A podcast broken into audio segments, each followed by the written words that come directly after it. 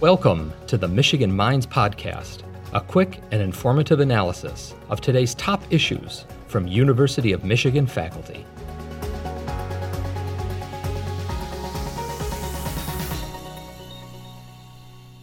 Thank you so much for joining Michigan Minds. I'm really excited to talk with you today and learn from you. So, I want to jump right in and get started. Could you please introduce yourself to me and our audience and tell us about your role at the University of Michigan? Yeah, it's a pleasure to be here. I'm Paul Resnick. I'm a professor in the School of Information at, at Michigan and the Associate Dean for Research for the School of Information. I also direct our Center for Social Media Responsibility. So excited to talk about that, especially with public engagement and social media being what we talk about so often on this podcast. But I want to ask you first can you tell us a little bit about your research and in what areas your work focuses? So, my whole career, sort of, uh, you know, looking back at it, I would say the whole career has been about how information from other people and about other people can make our lives better. I did some of the early work on recommender systems, like you go to Amazon and it says people who bought this book uh, also bought that one. Maybe you'll be interested in it. Um, that the Amazon's very first version of their recommender system came from a, a you know, commercialization of a research project that, that I was part of. I, I worked on reputation mechanisms, so things like eBay, uh, before you buy from somebody, uh, what was other people's experience like buying from this person? Is it safe? Uh, so information from other people about other people uh, has been kind of a, um, a, running theme. Most recently, I, have been focused on uh, not so much what are the great things we can get from sharing information with other people, but how do we limit the bad side of the social information sharing uh, while preserving the good? Uh, at, at our Center for Social Media Responsibility, we've developed um, two metrics for tracking the health of, of our online information ecology. I, I, one is called the Iffy quotient, and the other, which is not yet released, is called the hot speech metric. So the Iffy quotient measures what fraction of user engagement on Twitter and Facebook goes to iffy news sites, those sites that don't have good journalistic practices.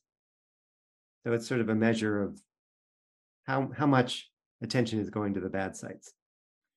And we're developing something we call the hot speech metric, where hot is, well, you know, hot, uh, things that are inflammatory, but it's also an acronym H for hateful, O for offensive, T for toxic.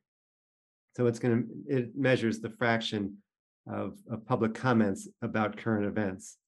So we take a basket of comments about each day's news uh, on Reddit, Twitter, and YouTube, and we see what fraction of those are hateful, offensive, or toxic. And so some of the things that we've been doing at the Center for Social Media Responsibility. Um, I also have a big project in collaboration with other universities and companies. Um, it's part of the National Science Foundation's Convergence Accelerator. And our project is trying to help the social media platforms do a better job of enforcement on their misinformation policies. They they all have these misinformation policies. You're not allowed to, you know, you're not allowed to put out false information that that hurts people, but they're not very good at enforcing those policies. So we have a way of uh, uh, that we think will help them to be faster, more comprehensive, and more consistent in their enforcement. Thank you so much. That's so fascinating. You recently co authored a paper with your colleagues at the School of Information Center for Social Media Responsibility that investigates how social media users are engaging with content on platforms like Facebook and Twitter during crises, for example, like the war in Ukraine, and the increase in flight to news quality. Can you talk about that research and tell us about the findings? Yeah, sure. Yeah, that's one of the things we found from tracking the iffy quotient over time. The iffy quotient, remember, is the fraction of attention from the public that's going to the iffy news sites, the ones that don't have good journalistic practices. And we can we get that measure every day, actually going back to 2016. And you know, people might enjoy the entertainment value of those iffy sites, just like you know, used to be fun to look at the National Enquirer headlines when you were in the grocery store. uh, checkout line. But when there's something really important and big going on, it seems that people feel like it's important that they actually get better information, and the iffy sites get a smaller share of attention. So it happened for a couple of weeks. We were able to measure it. It happened for a couple of weeks at the beginning of COVID lockdowns. That the there's kind of a flight to quality, uh, less attention to the iffy sites, more attention to to the mainstream news sites. Then it happened again the week after the uh, January 6th storming of the U.S. Capitol. At least on on Twitter, we were able to measure that uh, that flight to quality, and it happened this year for the few weeks after Russia invaded Ukraine. So it's, it's I think it's kind of heartening, you know. People choose better quality information sources when it matters more. But I should say that the that these effects are relatively small. So, uh, you know, on February 24th, the, the eve of uh, the Russian invasion of Ukraine, 10.3% of Twitter's engagement with with uh, news stories was was from iffy sites, and that that went down to about 8.7% in the succeeding week. So there's a a couple of percent decline, but it's not like people completely gave up the iffy sites, even even in a time when when the events were momentous. And can you talk about the importance of being informed by trusted news sources and, not those iffy sites and share any ways that uh, social media users can ensure that they're receiving you know real information and aren't being misinformed. Well for individuals i think the biggest thing is to realize that things that seem too outrageous to be true often aren't true i guess it's the old adage if it's too good to be true it, it's uh, it's not true this is if it's too outrageous to be true it probably isn't there was a there was a, an interesting large scale study out of MIT in 2018, and it showed that false information got shared more than true information. And it kind of makes sense because the things that are more surprising or more outrageous are more interesting, so they get shared more. But on average, things that are more surprising are less likely to be true. So that would be the I guess the first thing is you know just be be suspicious um, of things that, that seem very unlikely to be true. They probably aren't. And once you're a little suspicious, then the best strategy is to do what some Stanford researchers call lateral reading, or what I like to think of as triangulation. So don't just read the article more deeply and see whether you know it seems credible and and look at the site and does the site you know have good graphic design and instead of doing that look outside the article so take some key phrases from the article, plug it into a search engine, and see what other sources are saying about the same topic. And of course, check that those other sources are ones that you trust. What's what's the harm of uh, of misinformation? So there, there are harms that that have been documented from from misinformation, misinformation about health things, and they take actions that are harmful to their personal health. You, get misinformation about you know somebody's doing something bad uh, at a pizza restaurant and and vigilantes go and show up at that restaurant and um, i think i think just this week you know somebody decided to blow up some the georgia stone version of stonehenge uh, because people have been putting out uh, stories that that's the work of the devil or something uh, so you know people take real world actions in response to to this misinformation and in some uh, scenarios of ethnic conflict, people have people have uh, you know incorrect, you know, false stories go around of of uh, somebody has disrespected our religious symbols and or or whatever, and and uh, and people go and kill people from from the those other ethnic groups.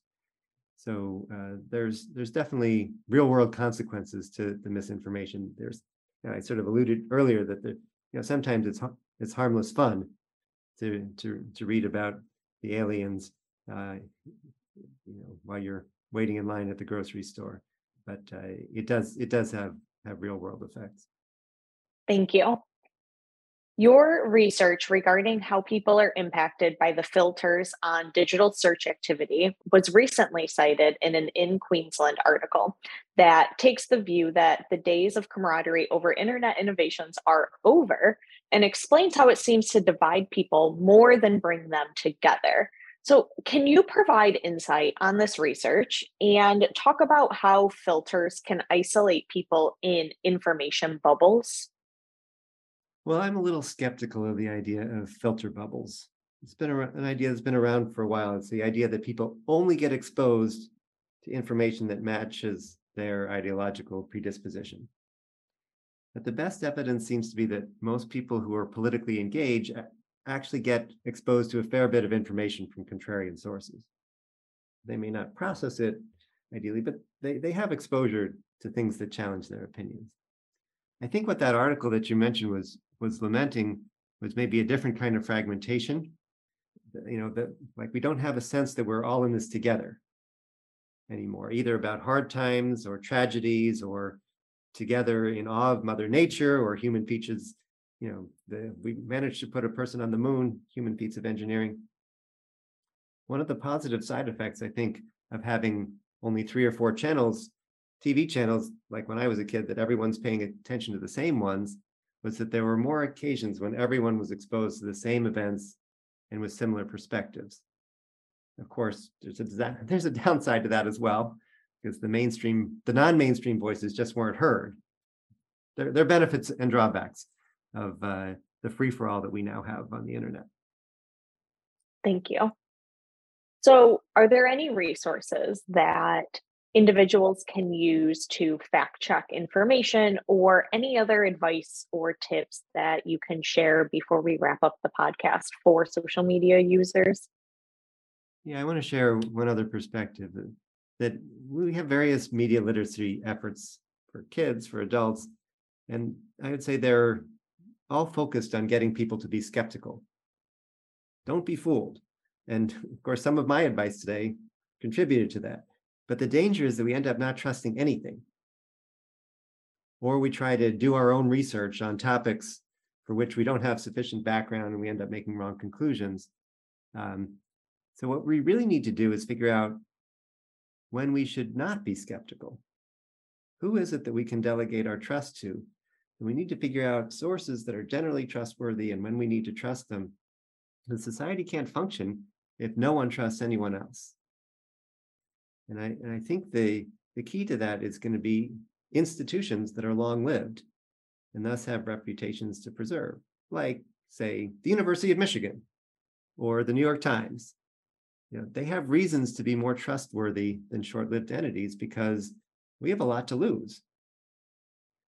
Um, and there's you know this trend now to to re- individual reporters putting out their newsletters instead of being affiliated with with newspapers, and um, that you know may get us a certain level.